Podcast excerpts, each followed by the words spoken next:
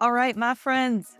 Well, I messed up this intro so bad. Hi there, I'm Christine. Welcome to the Called with Purpose podcast. It is a podcast where we explore what it looks like to be a Christian entrepreneur building a brand and a business and a family. My dog is distracting. He's right next to me out of the camera shot and he's being so cute. I'm trying so hard not to love on him right now.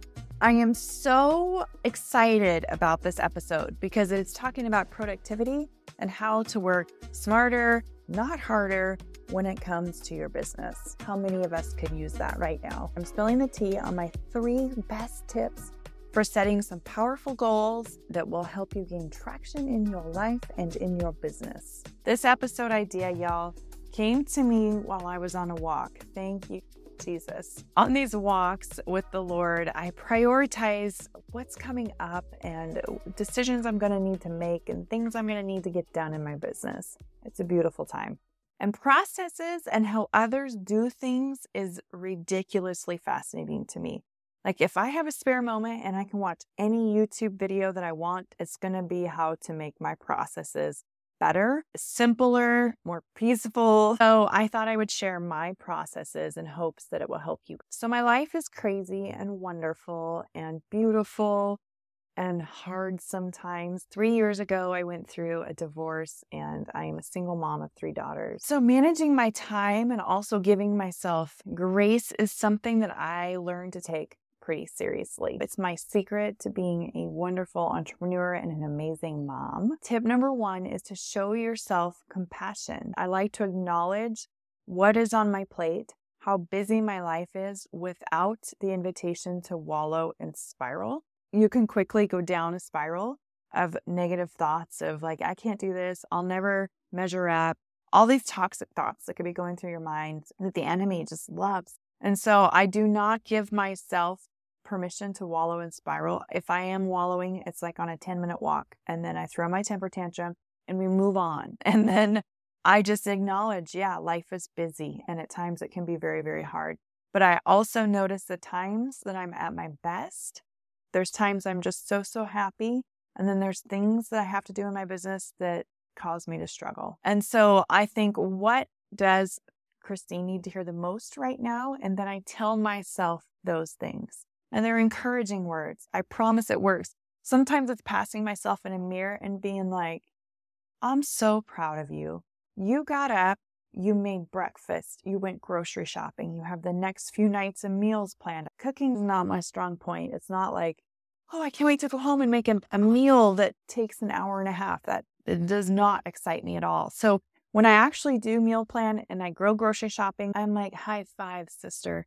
Your kids are going to eat for the next three nights because you planned ahead, and you get a night off because one of those are going to be leftovers. You know what I mean? So it's just like little things like that. What do you need to hear the most? All right. Tip number one, that's to show yourself compassion. Tip number two, work with the time you have. So be realistic here, my friend. As someone who tries to stuff as much as I can into like a one hour time frame or a four hour afternoon, I'm like, this is honestly going to take me an entire week to complete. And I think I can get it done in four hours. Not realistic. So be realistic with the time you have and do this in increments of how can you set this up so that you are successful. So for me, I take full advantage of when the kids are with dad and he is on duty. So that could look like diving in and recording podcasts, working on my online course, really doing the focus work when I'm not the on parent. So I had my daughters for 10 days. What are some things that I'm going to face these next 10 days that are probably going to be pretty hard? I become really aware of like, all right, I got a big load. I'm carrying a lot. You know, if they have sports schedules or dentist appointments, doctor's appointments, vet appointments for the dog, I look at my schedule and I'm like, okay, I prepare myself instead of being surprised or bombarded or derailed by what's coming up. I say, all right, in these next 10 days, realistically, what am I hoping to accomplish? For example, right now I have four podcasts. I'm learning how to podcast. I talk about this in a past episode. How my brain hates this because I'm having to learn a whole new process. I'm not giving up because it's kind of fun. I kind of like this. So I'm diving in one weekend when the kids were gone with dad. I just gave myself permission to binge watch YouTube and figure out how to do this podcast. And so this next week, until I go back to dad's, my focus is to record podcasts and get them edited. That's it. I mean, I could shoot for the moon, hope for a heck of a whole lot more. This podcast, I'm recording it right now. I will edit each of these podcast episodes, get them ready for YouTube and get them ready for my podcast platform. So, just a lot of grace for myself that if I am tired by 2:30 one day, I can go pick up kids at school and be done and not feel divided and how I have to be a business owner and have all these things to do. There are seasons and times for that, but I don't work well under that pressure. In my notes, I try not to read. I just have bullet points for my scripts, but I wrote this in my notes and I'm going to read it verbatim because I loved it. When I'm pulling a single mom duty, I match the load I'm carrying with grace. So match the load that you're carrying with grace. My motto is to do something every day that's going to move me in a forward direction and not cause me to go backwards. So some days maybe it's just going on a walk. I talk a lot about my walks on my podcast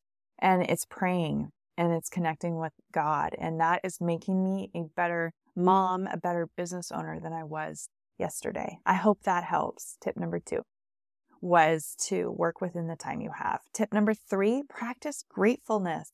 This is so good. I don't know anything that's going to switch your mindset faster than like turning all of the things that are going wrong into how can I learn from this, right?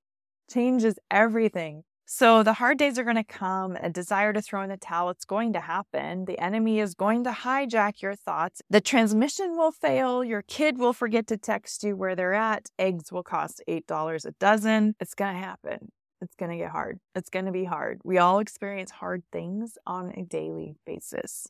Don't be surprised. I guess that's my encouragement. I don't know if you've noticed this, but what is going on in our personal life has a direct correlation with how we show up as an entrepreneur and in our business every day. I know like last month, my transmission went out on my car and it was really hard to be present and to be focused and motivated for my business to grow. I still got a lot accomplished last month. My vision definitely was impaired by how am I going to get my transmission fixed? I have one car you know, th- there was a lot of details that went into that. It made it through to the other side. Of course, I did. But anyway, whatever is going on in our personal life is going to carry over into our business. So be aware of that. I teach this to my girls and I talk to them regularly because, you know, kids have bad days too.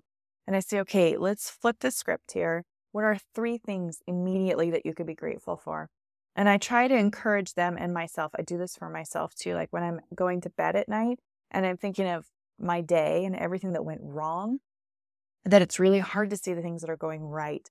And so almost every night I do this. And some people I've heard even write down in a gratitude journal, which I think is cool. I'm not a journaler. I've tried, I've bought all the cute journals. I still cannot journal. So if you have journaling tips for me, let me know because I, I struggle with that. But but I can go through and say specifically what I'm grateful for that day. It's great to have a roof over my head or to have the sun shining, but I try to get super specific to just that day. You know, something that you're grateful for that day. It could be like my daughter made me breakfast and it was ham and eggs. You know, get super specific. It could be anything. I'm trying to think of all the things for my days. There's so many, there's too many to count. So flip the script, means specific things that you're grateful for in that moment that happened that day. And then the next is if you struggle with finding good things in your life, ask God, where are you in all of this? Pray and ask, I want to see you. Show up, reveal yourself to me because I know you're here with me. I just need to see where you're at in this. So, another great tip to practice gratefulness is to be reminded of your goals and where you're going, where you're heading. Like, be future focused here not so much that you miss the good that's happening right now in the season that you're in. You can't see it, it's behind this plant. But that house plan, I want to build that house. I have had that house plan in my visual sight for five years now. And so when I forget what my goals are, or I get consumed with worry and fear and all of the things that are going wrong, I'm like, oh, yeah, I'm working for this goal. Someday I'm going to wake up in this house and I actually picture myself what's it going to be like when the alarm goes off and I'm in this beautiful home, hopefully paid for because I want to be completely debt free.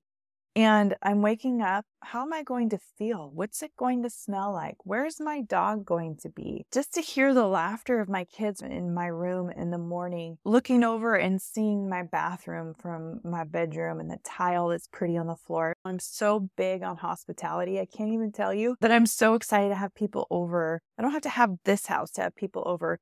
But that is something that I very, very much want in the future. And I wrote this in my notes and I'm going to read this verbatim too because I loved it. It says, This sacrificial season that I'm in will be a future blessing that will yield much fruit. And it doesn't even seem like a sacrifice. Like I'm having so much fun building my business and connecting with you all and working with clients that that house is going to come in time but it's also really great right now. So I hope and pray that this episode just encourage you to be more compassionate with yourself, to work with the time that you have, and to practice gratefulness for the good and the hard.